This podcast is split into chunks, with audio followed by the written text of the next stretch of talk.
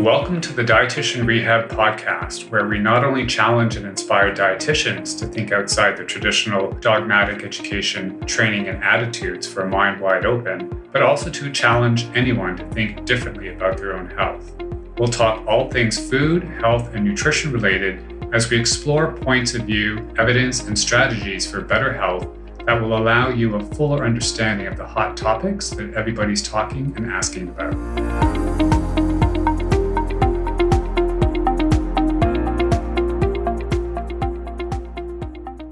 Hey, friends, welcome to the first episode of the Dietitian Rehab Podcast. I'm your host, Doug Cook, registered dietitian and integrative and functional nutritionist. So, if you're listening, there's a really good chance that many of you probably know me through my personal and professional circles. Or maybe you get my newsletter or follow me on social media and my blog, dougcookrd.com. But maybe some of you, and hopefully a few, are going to meet me for the first time with this podcast, which is awesome. So I'd like to say welcome. So I think for me that this podcast has been a natural progression in my career.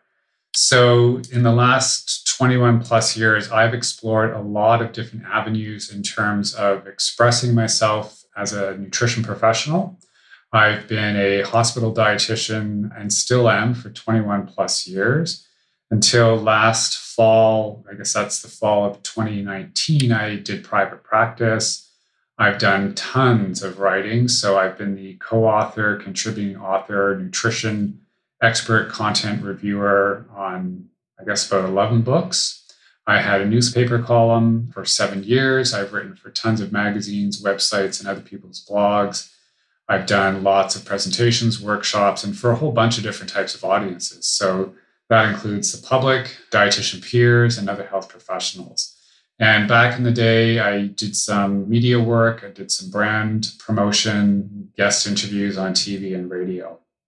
So I think for me, at this point, it was time to try something new. And, and truth be told, although I didn't really talk about it with anybody, is I've been thinking about a podcast for probably two years. So like a lot of people, there's a lot of hesitancy, there's a lot of fear, there's a lot of doubt.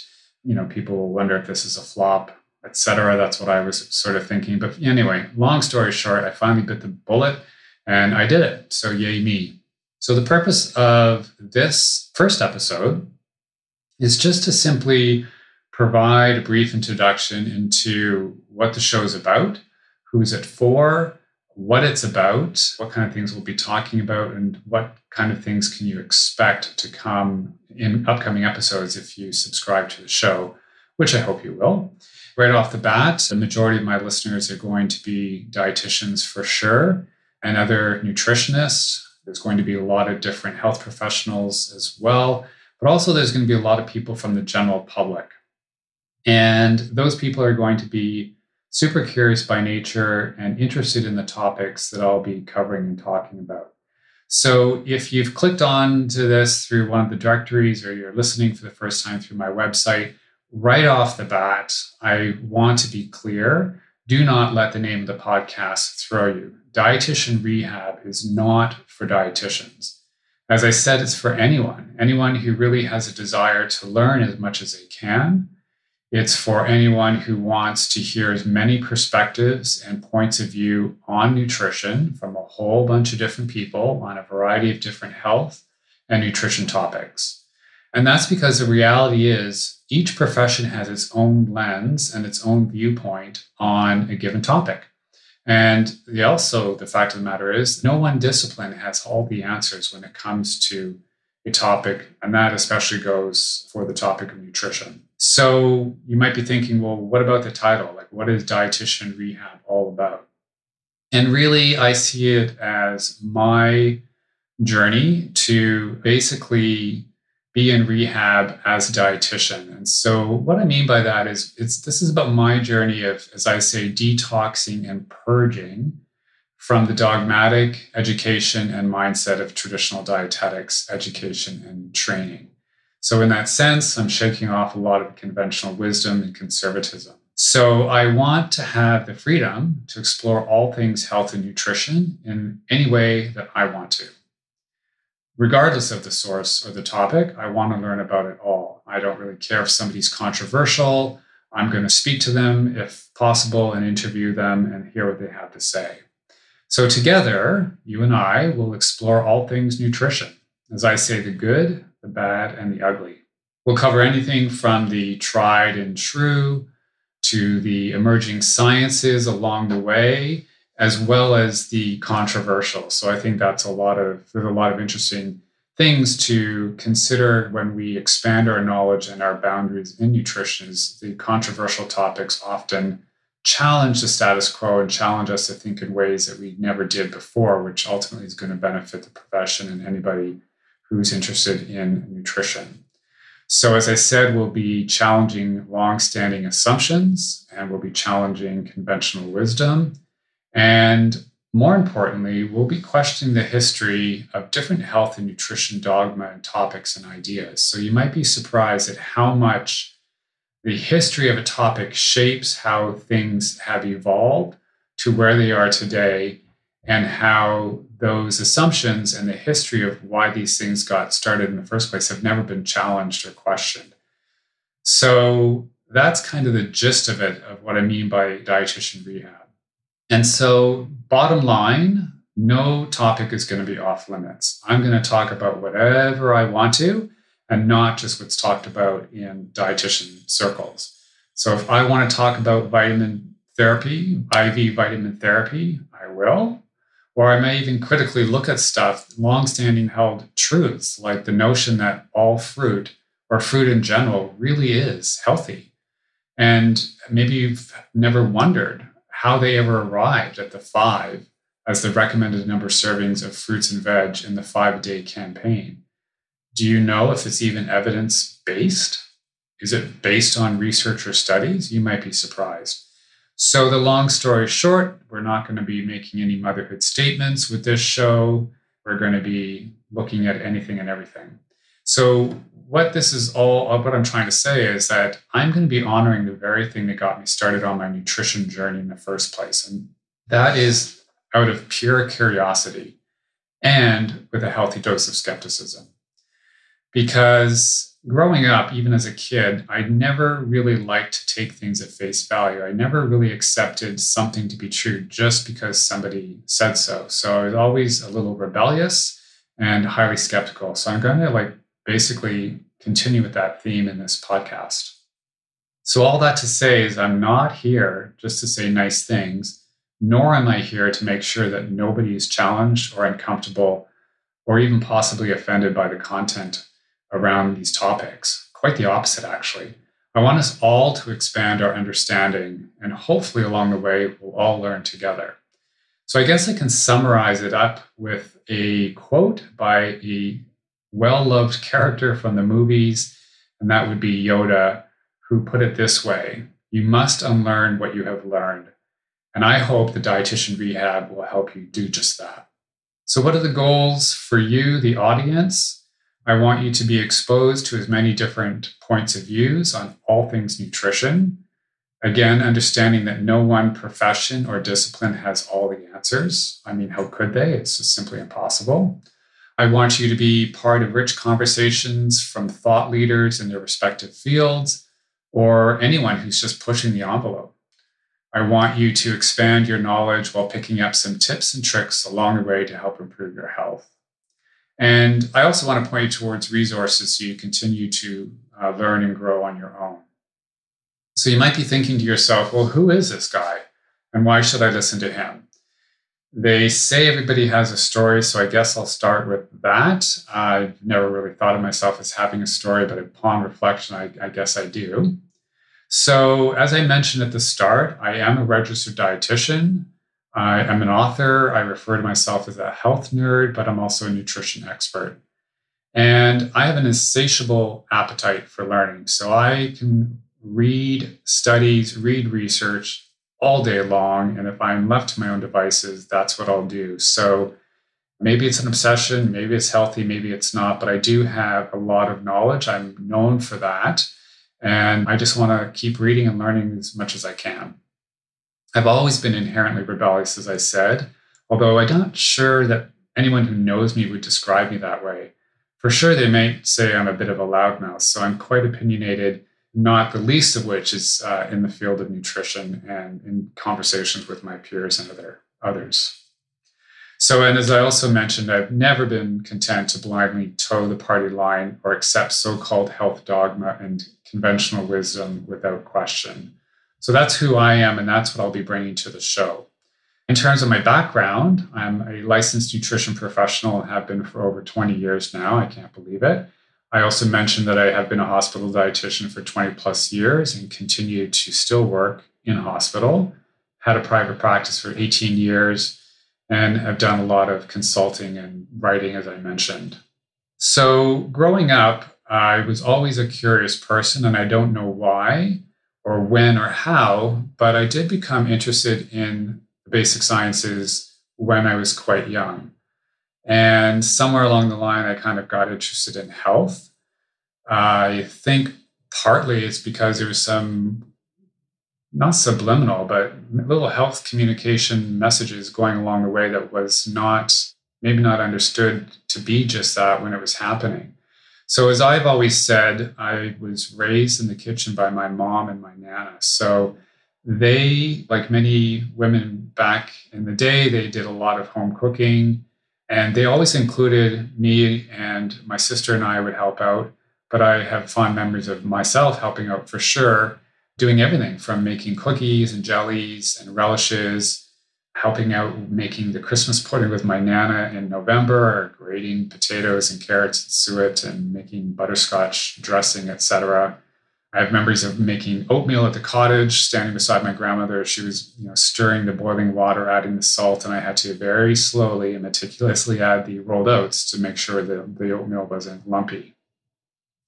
And now that I'm a dietitian, looking back at the history of the food guide, which came out in 1942, and which there's been several iterations along the way, throughout my childhood, I remember my grandmother making, sharing these little nuggets of nutrition advice, as I say, not knowing at the time that she was just repeating a lot of the directional statements on the food guides. So she talked about the importance of roughage. She talked about the importance of having one dark orange and one dark green vegetable every day.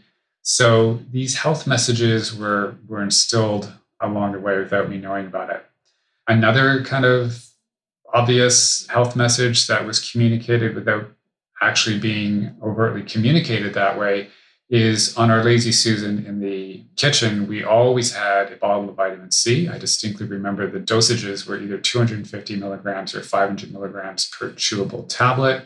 And then we had different iterations of multivitamins. So when I was younger, we had a Flintstones chewable, and then we moved on to a one a day and then on to a Centrum. So it was always kind of there. There were two events I think that deepened my interest in nutrition. And one was when I was about 16, my mother was diagnosed with brain cancer. And already at that time, I had the idea or the, the notion of the role of diet in chronic disease was already there in my, my head so after my mother's diagnosis, I read up as much as I could on diet and cancer. And at the same time, I happened to be taking my lifeguarding and swimming instructor courses. So there was the Bronze Medallion Award of Merit, National Life Saving Society's Life Saving Lifeguarding certification. And of course, with those courses, there's a lot of activity, there's a lot of swimming, timed rescues, etc. So I was looking also at the role of nutrition as it relates to fitness and performance, etc. So those two things kind of combining at the same time really you know, kind of kickstarted my interest in the field of nutrition. But despite all that, despite this interest that was there really early on, I never went back to school to study nutrition. I was interested in exercise physiology and fitness. And so I kind of bumped around a couple of universities with different majors, but never studied nutrition. Then, after graduating, I went on to work some part time jobs, full time jobs, making minimum wage. And finally, I decided to go back to school to study the very thing that I was interested in, and that was nutrition. What's interesting is at that time, I have no recollection that I had even heard of the word dietitian. I didn't know about internships. I didn't know about hospital jobs. I just knew I was in interested in nutrition. And because I had gone through university, in my mind, the place that you go to to study a topic is a university. So that's what I wanted to do. I was living back, I was in Toronto where I grew up. I was living here. So I thought, well, what school can I go to to study nutrition? So I went to a local university here. And once I got in there, my classmates were talking about internship this and you got to get grades. And you know, it's all about getting your grades and, and getting in because internships are so competitive. So that's where I started to understand this whole world of being a dietitian. When I got back to school, I thought I was going to be studying things that I had read about on my own. I come across health magazines. I knew about vitamins and minerals, and I thought we were going to get into more of the biochemistry and the physiology and anatomy. So the school I went to had what I think is an abysmal curriculum. So I didn't go to school to study two semesters worth of consumer studies or two semesters worth of family studies or two semesters worth of organizational behavior or two of marketing. Not sure if I said that or accounting. I wanted the scientific stuff. So, unfortunately, I was hugely disappointed with the curriculum, but did what I had to do and I got my undergraduate degree.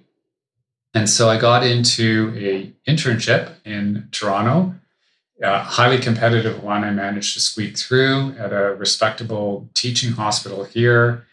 And I thought for sure things were going to pick up. So absolutely, I learned a ton. I learned all about clinical nutrition. I learned how to read chart notes. I was exposed to different professions, doctors, social workers, occupational therapists, physiotherapists nurses, how to read a MAR or a medication administration record, and learned all about medications and that type of thing. So I thought, you know, things would be pick up and I'd have a lot more involvement in patient care. And while I got really good at honing my clinical skills, my clinical judgment, and writing fabulous chart notes, the interventions were always the same. There were these pretty less than inspiring so called therapeutic diets, followed by Ensure or Boost if people aren't eating. So, again, I really wasn't thrilled with what I was doing and figured that there was a lot more that I could do. And then went on to grad school, and again, somewhat disappointed. Maybe one third of the coursework was interesting. So there I was. I had an undergraduate degree in food and nutrition, a post grad internship in clinical nutrition, and a master's of health science degree in nutrition as well, ready to change the world. I was already working at that time. So the reality of the job as a hospital dietitian had already kind of hit me, hit me hard. It's highly restrictive, it's quite dogmatic. It's not at all what I thought I would be doing as a nutrition professional. So I did find it a little disappointing. Um, you know, maybe it was a bit boring after a few years. I just didn't feel like there was a lot we could do for patients. And then the other thing that left me quite flat was the continuing education I received as a dietitian through traditional dietetic channels. So the education is quite limited. You're not hearing the whole story. There's so many different points of view and heaps of research that just isn't making its way through. The information that we get is highly selective and highly biased. I don't think anyone would argue that. And as I said, I knew I wasn't getting the whole picture. Early in my career, I was never made aware of the influence of the pharmaceutical and food industry's influence on dietitians' education and practice guidelines. So that was quite disappointing because no one would disagree. It's pretty much a settled fact that when it comes to clinical practice guidelines, there are committees set up. They decide what research to include and what not to include. We assume that they're 100% objective, they're not. And then they decide what research to use to shape clinical practice guidelines. The other thing to consider is clinical practice guidelines lag primary research by conservatively a minimum of 15 years. So, primary research is alive and well, but it can take a really long time for us to implement that for the improvement of our clients and patients. And the other thing that made it more challenging for me during this whole process, during school, internship, and working, is that I was always aware of other research and points of view because I was del- delving into this stuff long before I went back to school. So when I was 16 and 17, I was in health food stores, I was picking up magazines, health magazines that often cited research that was valid research, peer reviewed information. Not to say that that's the most accurate research out there, but I was aware of these different types of things.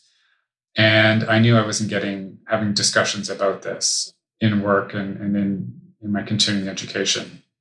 Then, of course, this made things worse because as the internet grew and more and more information was made online, the more I realized I wasn't being given the whole story on a variety of different nutrition topics. And therefore, neither were my peers, neither were my patients, nor my clients. And I'm talking about legit research. This is the stuff that's peer reviewed and published and indexed on PubMed and for those of whom don't know what PubMed is, this is the go to place to get research where health professionals get research. So, PubMed is the repository of health uh, information and research that is overseen by the US National Library of Medicine from the National Institutes of Health.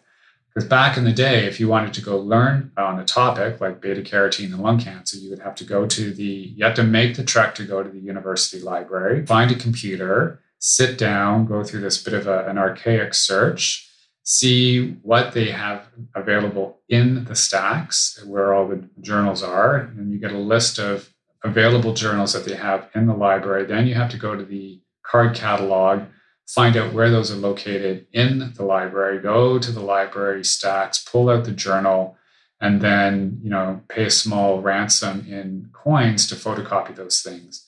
That would be a whole day effort to do all of this. And you'd have to try and get like 10 to 15 papers if you're trying to write a subject, a topic, or an essay paper. So nowadays, with the internet being so prolific, you can get all this stuff really rapidly. So as I said, this just made things worse when I realized that there's so much out there that I wasn't being exposed to. And when you're relying on those channels to continue to help with your continuing education, you're hoping you're getting like the big picture. Anyway, all of that to say is that I knew to truly learn that I had to admit that neither I nor my profession knew it all. And it was quite the opposite, actually. Anyway, this is a long winded little monologue to basically bring us to the point where I am today starting this podcast. And again, it's really a bit, I guess it's a little self indulgent. It's a place where I get to talk about all things health and nutrition. And more importantly, I get to share it with all of you. So, as I said in the beginning, no topic is off limits. Dare I say, the more controversial, the better, because that's where we learn. It's all about getting uncomfortable stretching the boundaries and getting to the edge of our comfort zone. So, what's coming up on the Dietitian Rehab show podcast? We're going to have rich discussions on a variety of topics such as healthcare, food, supplements, nutritional sciences, health, wellness, and much, much more. I'll be talking to thought leaders in various areas of practice, researchers, and more, including nutrition scientists, journalists, and other health professionals like even doctors who don't automatically toe the party line. So there's a lot of them out there who are also kind of leading the charge in challenging the status quo and getting us kind of to a place where we really can expand our understanding. So hopefully all of that made sense. And if you stuck with me to the end of this intro, thank you so much. I really appreciate it. If you want to connect with me further, it's really with my website and blog. So keep coming back as I'll be updating content regularly. And I'd also be really happy if you signed up to be part of my tribe, as they say, by downloading the booklet on my website called My Five Must Have Supplements. Not only will you get this great resource, you'll automatically be added to my newsletter that comes out twice a month with recipes, cutting edge nutrition articles, and announcements. And of course, we can always continue to connect through social media. So for Twitter, Instagram, and Facebook, I can be found at Doug Cook RD. And that's about it. So please hit subscribe to get an alert whenever a new episode is posted. And so you can be ready to expand your nutritional world, perspective, and gain knowledge and confidence on all things nutrition in a way you didn't know you could. So until next time.